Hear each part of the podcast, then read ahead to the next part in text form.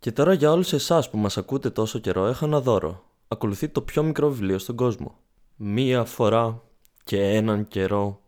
Τέλος.